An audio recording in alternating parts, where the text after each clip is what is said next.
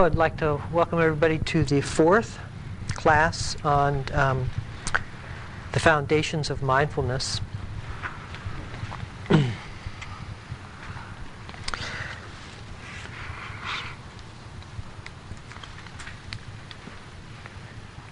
so the just reviewing very quickly uh, the other three foundations that we've talked about. The first, of course, was mindfulness of the body, of the physical. And as we begin to rest our attention on our body, of course, we notice um, many things about the body. One, that it isn't quite as substantial as we think it is. Secondly, that it uh, is involved in change and uh, transition. If we hadn't noticed that before, through all the ordeals of age. We'll certainly notice as we place our attention there. Uh, the other uh, components of resting our attention on the mind that come up is um, as you begin to notice uh, certain patterns of mind associated with the body, like uh, how much we care about it or don't care about it, uh, patterns of impatience with it, um, frustration, etc. and uh, if we're resting our attention on the body for any length of time, we'll also notice our relationship with discomfort and pain, which is inherent in having a body, I think. So, the week that we spend on the body could open you up to not only uh, what the body is, but also the mental states that accompany the body on an ongoing basis and our relationship to pain and suffering.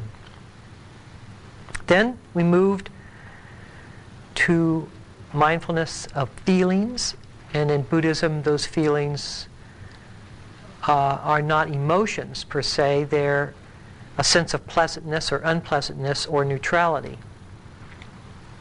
And when we begin to notice even at the first point of contact, whether we like something or don't like something, or how we behave with something, then we catch a whole stream of events that come out of that feeling, which often, uh, in their um, elaborate chain reaction, send us into uh, some sort of emotional rage or unclarity. So, emotion, uh, mindfulness of feelings.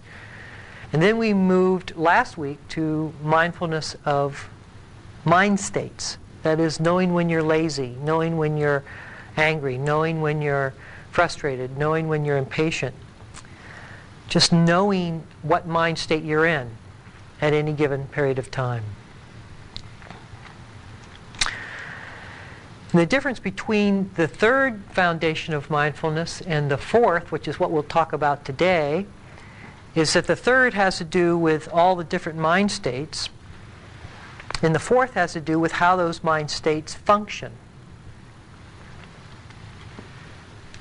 Like, do they function as a hindrance to the practice? Do they function as um, an aversive mind state? What, how do they function?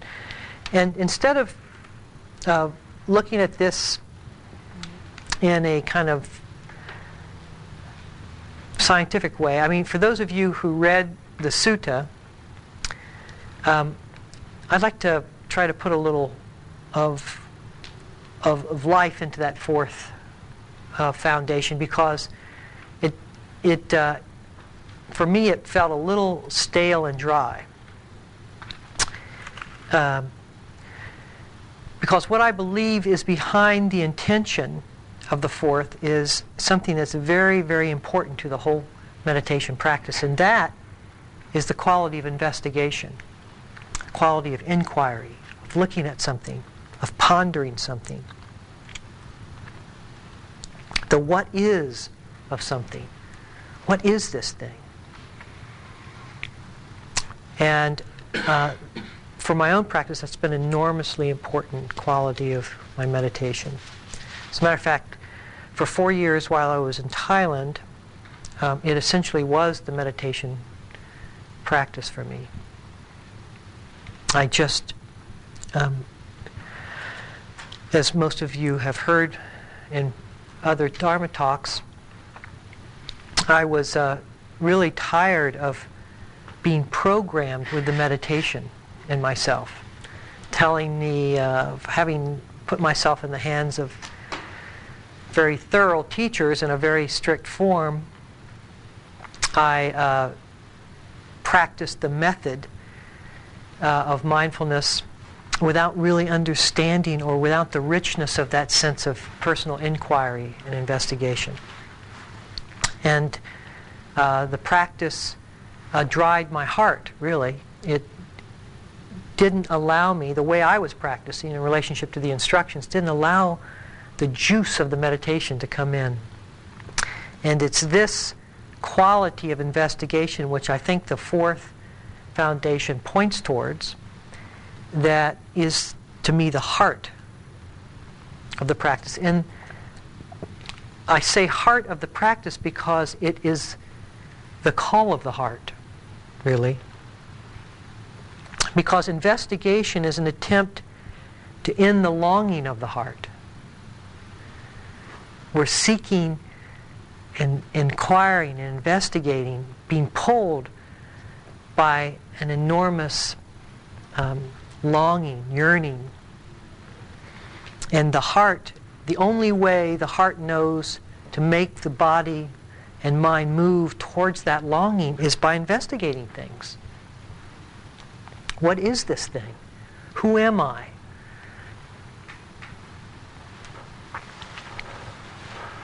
What is my relationship to pleasure and pain?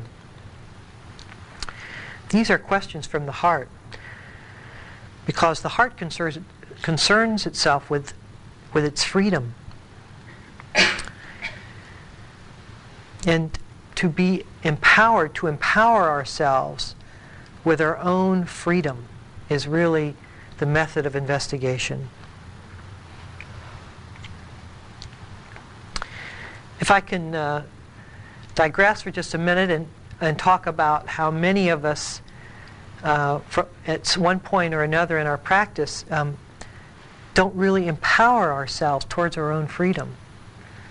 We get caught in uh, using the authority of a method as uh, blocking any sense of uh, participation in our own freedom. We think all we have to do is to sit in some structured way for a number of hours or days or whatever, just put in our time on our pillow, do enough three month courses or whatever, and somehow that will unfold in some way that's undetermined, unfold into our freedom. Uh, but where are we in that? It's like we're being pulled along by our method. But really, the heart of the meditation is that we pull our own self towards freedom. And I don't mean in any kind of striving, goal setting way. It's just that the natural sense of looking at something and, and wondering about something is a very um, enriching, vital sense of our own freedom in that wondering in that inquiry, in the investigation itself.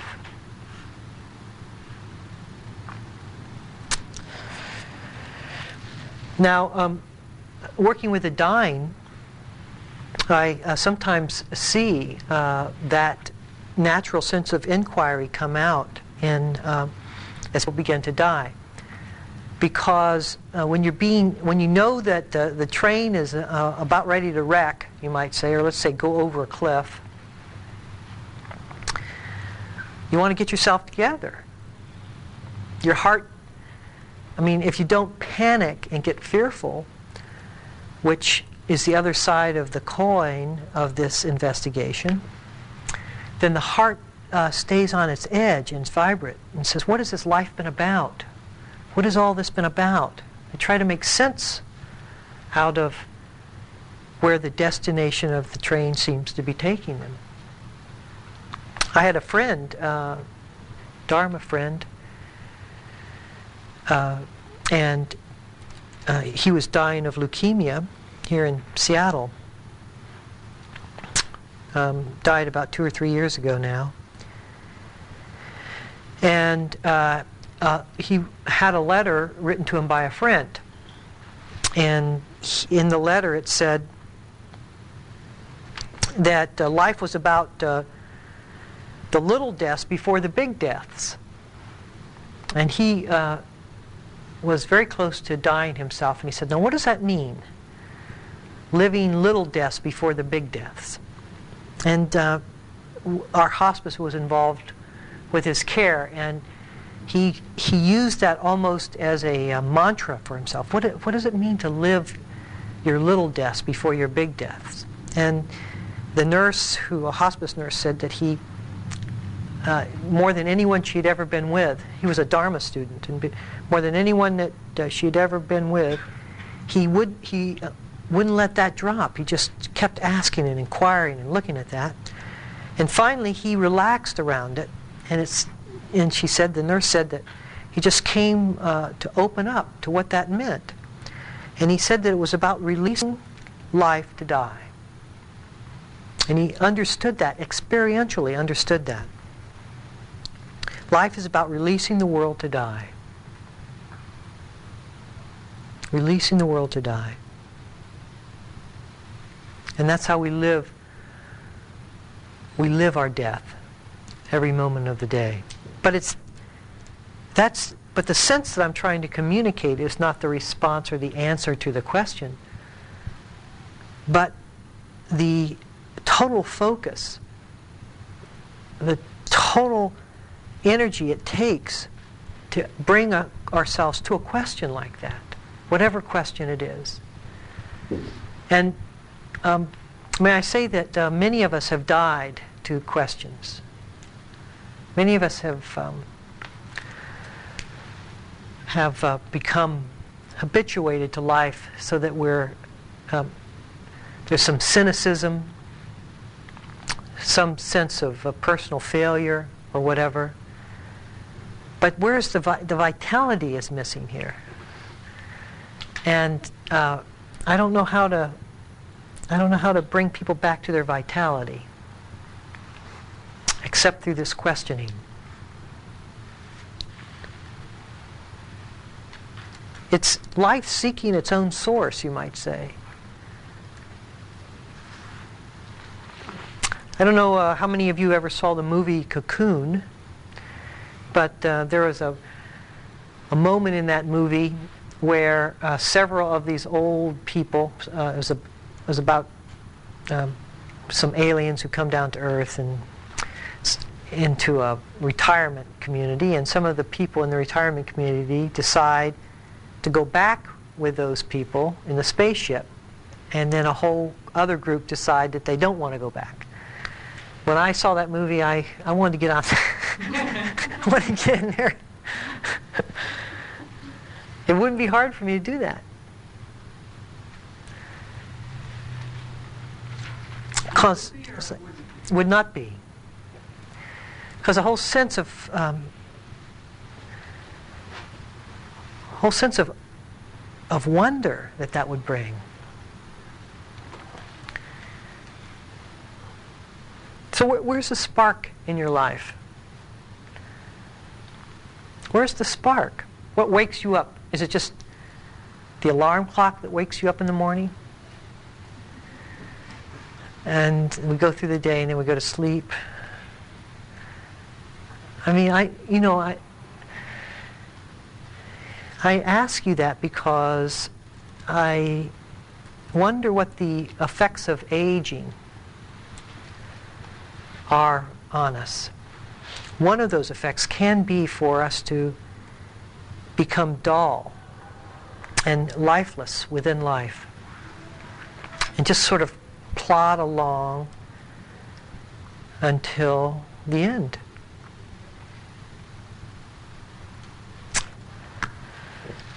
But Dharma is such. When we do these homework assignments, They're to wake us up for the week, to give us some focus for the week. This isn't uh, an hour of church we're coming to. This is, this is supposed to wake us up. And the sense of investigation is waking up. It's the energy of waking up.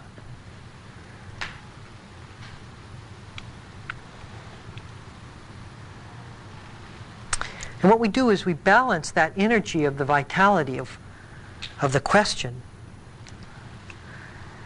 with the passivity of silently obs- observation. So it's not just becoming a type A personality.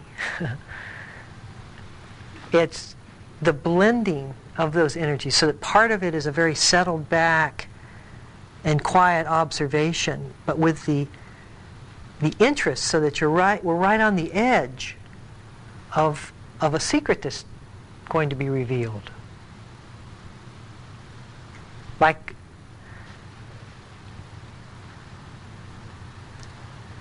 I don't know.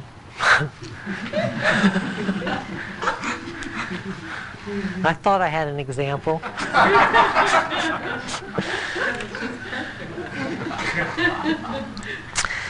the opposite of investigation is having an opinion about something.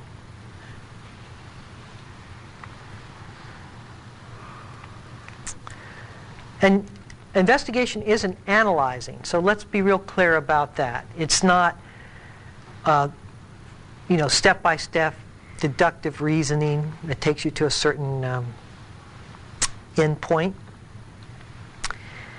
It's um, it's doesn't base itself uh, in security.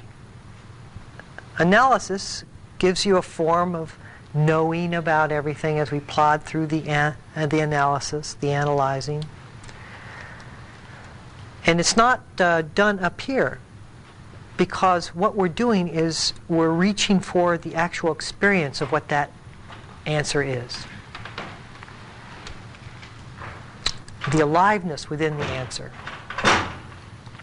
The question, who am I, is not, well, let's see, who am I? Well, let's see, I was born in 19, uh, and then I, no, it's like, what's experientially, wh- who am I? When we're talking about the body, the form, mindfulness of the body, what is this body? I mean, if you shut your eyes and just feel what the body is, what is the body? If we just quit covering what we feel with the image, the mirror image of ourselves, well, it's very interesting what the answer is. It doesn't, uh, it doesn't substantiate the image at all. And if we look at our mind and we say, as we did last week, what are all these mind states? What are they forming? How, where am I in all of these different qualities of mind that arise? How, how, with, I'm, I wake up and I'm tired and then I get bored and then I'm frustrated and then I'm annoyed and then I'm angry and then I'm upset, then I'm happy, then I'm tired and then I go to sleep. Where is.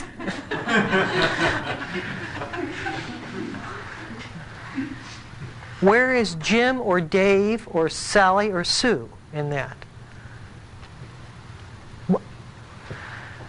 Doesn't that make you scratch your head and just wonder what this whole thing is about?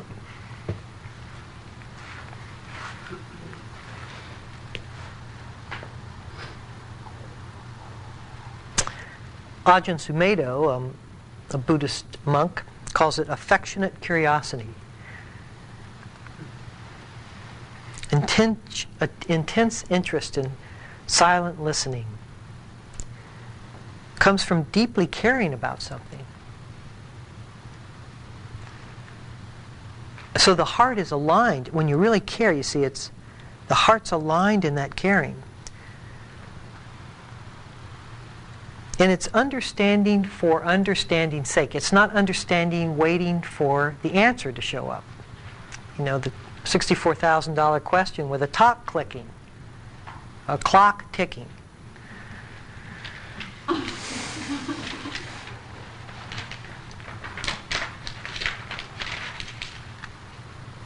I was uh, watching a, a television program one time about a um, Nobel physicist who um, was explaining how it is that he discovered the idea that led to the Nobel Prize. And he was saying that he worked uh, endlessly on this particular problem, and and uh, then uh, he went down to the beach. He just said, "To hell with it! I can't figure it out. I don't know what the answer is, so I'm going down to the beach."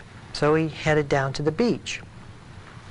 And as he was walking along the beach, um, he had an enormous passion uh, to understand the problem, but he wasn't going to come up with the, all the old solutions. He let go. And he said, uh, he just looked over and saw a shell, and the answer came. And I mean, when the Einstein, uh, I, I just saw a program not too long ago on Einstein. And Einstein, uh, when he was trying to figure out how, the, how light operates, he said uh, he actually would become a light experientially, what it was like to be light. And he, all, he threw away all the textbooks, all the old ideas about what light was that had arrived at the conclusion of that present day scenario answer. And he just said, to hell with it. That, none of that's satisfactory. What is light? And the answers came to him. He lived with the passion. He said it was the most wonderful time in his life was the discovery of that. And he would go out and he would walk for hours in the fields behind his house, just walking with that question. Well, it really doesn't matter, you see, what the question is. What is light? What is the answer to a physics question? Or what is the sound of one hand clapping? What matters is posing the question, is having the passion to have the question because that's where the aliveness comes from. That's the creativity. Have, have you never been an artist or brought something into creation and go, whoa, had that moment of, that's insight. Insight, koan practice, creativity, discovery, That's what posing the question is all about.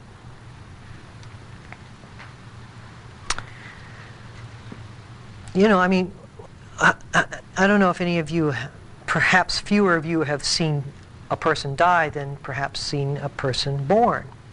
But either way, there's an enormous question that that event poses to you. Like, where is that guy going? where, where happens in that moment. I mean, they're there and then they're not there. So what isn't there? And where did they go? And you have this child coming out. So, I mean, do we just say, oh, what a beautiful child? You must be very proud. is, that the, is that the end of our, of our question? of, of, the, of the summation of that event? Wasn't he serene when he died? he was so he looked so content when he died. She's such a beautiful young baby. God, we're missing the point here. I mean, it happens all the time, you know.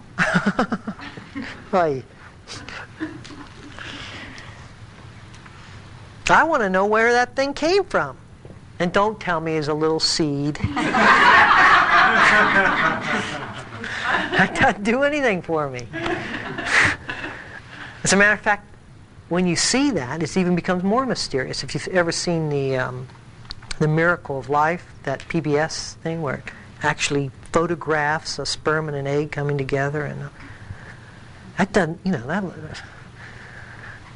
Whoa, that's pretty amazing.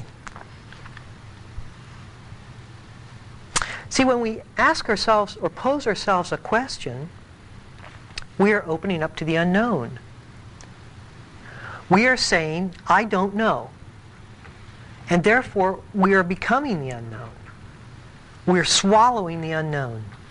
We say, I don't know. What is? What is this? You see, all of a sudden it's not, I know, it's, we are the unknown in that moment. Who is this? What is this? Where does this thing come from? What are the hindrances or whatever the questions that were in that fourth foundation of mindfulness? And you have, I mean, the natural tendency that most of us have is to want the answer. Okay, I, you know, that's why I worked my Dharma practice for a number of years. I, I started with the answer. Okay, I'm nothing. Now, now I'll work, right, to somehow prove that answer. But after a number of years, you, I was dry. It's you know, it's you, you get very deep into your practice and you see these things, but so I said, well, that's this isn't working for me. I mean, it might work for a lot of other people, and I'm sure it did and has, but it didn't work for me. So I have to put tradition aside. I can't rely on other people's methods that worked for them, nor can I rely on other teachers' authority. For me, it didn't work. Because when I rely on their authority, I take away from my own ability to have confidence in myself. So I'm giving away my freedom. I'm empowering this person or this method to show me freedom rather than empowering myself. And so doing, I'll follow whatever they say to follow. I'll do whatever you say to do. And if the method seems, you know, sitting, walking, sitting, walking, sitting, And inside I'm just like, I'm as awake as I think the method will take me, but I'm not going anywhere. As a matter of fact, the method soothes you. It can be very comforting. It can take the edge off your suffering. Right? Something's unpleasant coming up, got it. Okay, anger, got it. Old anger won't go to rage. Keep that anger right here. Keep right. Right. Or you can get very laid back. Just, you know, if I practice enough, I'm just sort of let it be. See, it's, it's kind can soothe you, can just lull you into this kind of sort of equanimity phase where everything is just kind of peaceful and but so what so what uh, you know many of us want to be soothed we want to go back to the cradle and be rocked so we find a method that will, you know, will rock us. But that's not Dharma. That's babysitting.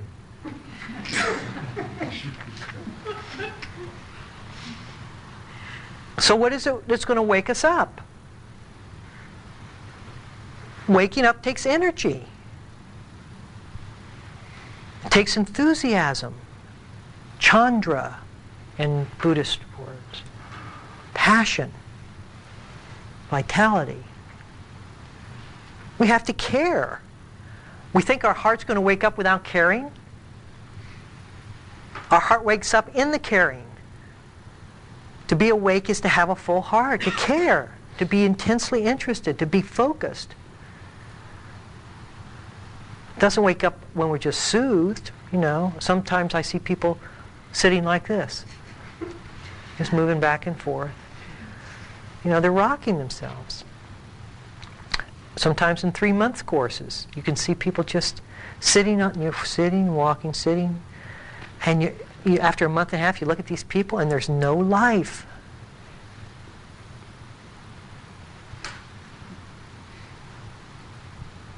So you throw all that away. Doesn't work. I want to know what it is. Oh, I don't know what it is, but I know that whatever I've assumed it to be hasn't worked for me. I have to throw it away. Out. Throw it away. Don't turn around. We don't have time to turn around. We don't have time to think, well, maybe I'm wrong. Maybe they're right. Don't have time for that kind of self-doubt. Don't have time. No time for that. It's not working for me, period. That's it. What works? Let me think. How do I get going here? What interests us? Where is our interest in life? And move with that interest. Awaken ourselves to that interest.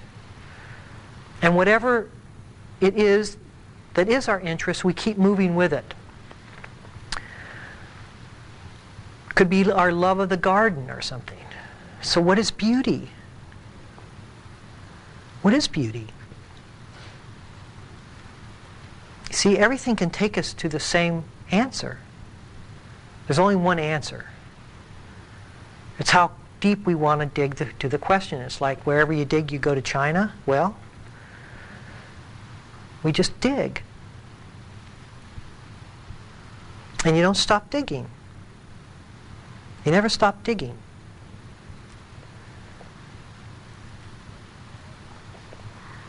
And then everything just folds into itself.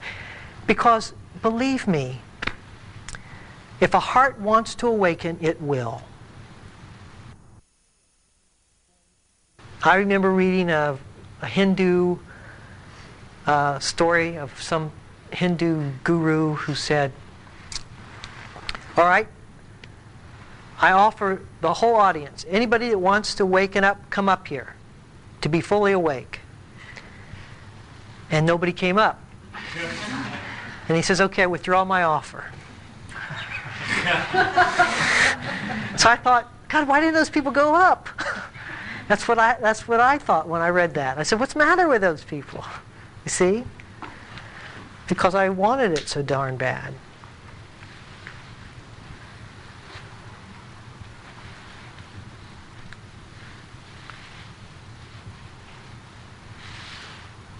We become part of the unknown in that question.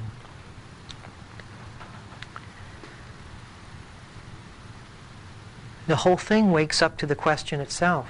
We live the question.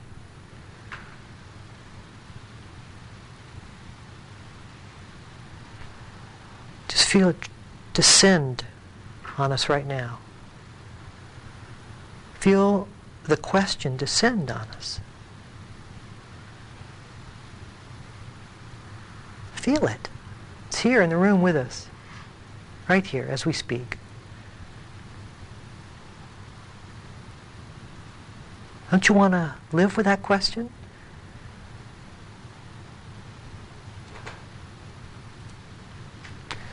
The greatest hindrance to that is resting comfortably with things. Let's not disturb ourselves too much in all of this.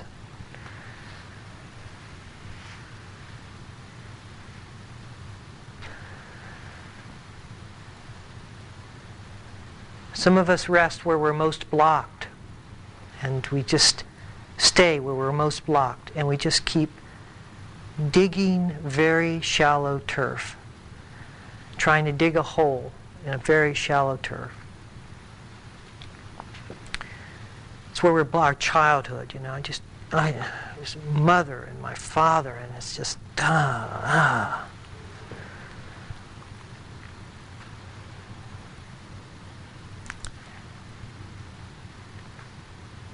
Trying to right the wrong of the past. It's time to drop that stuff. Work on it. Square yourself and let it go and move on. Because it's too shallow. It doesn't mean anything. It doesn't get you anywhere.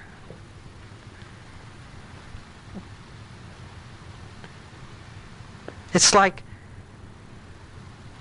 seeing the whole cosmology and deciding that you want to rest your focus on the head of a pin.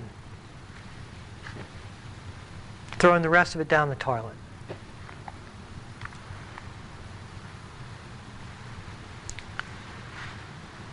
Gotta, it's time to go on beyond that.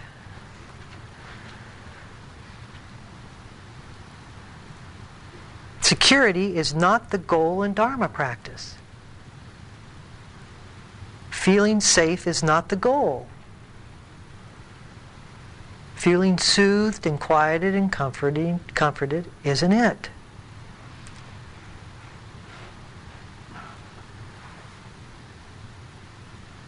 And I'm never going to give it to you. Not that comfort. Every time I see people do that, teachers, it riles me because they're copping out of what their job is. Our job, all of us together, is to help each other continue to move, not to become stationary and stuck.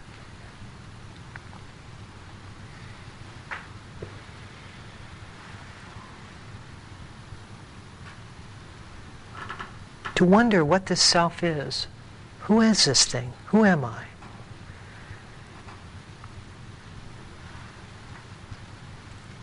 That's Dharma practice. And that can be done in the midst of whatever life we are currently leading. We don't have to seek a special setting. We don't need a special technique. And we don't need some authoritative teacher. That question arises from our own heart. That question can carry us right on through.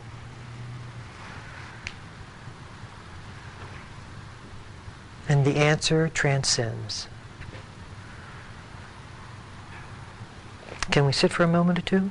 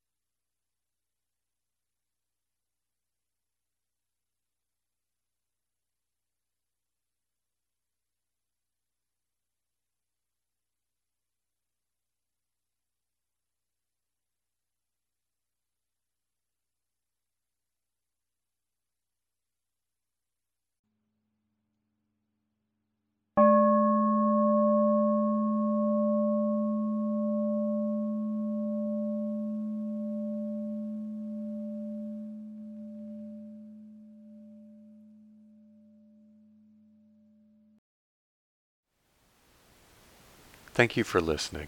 To learn how you can support the teachers and Dharma Seed, please visit dharmaseed.org slash donate.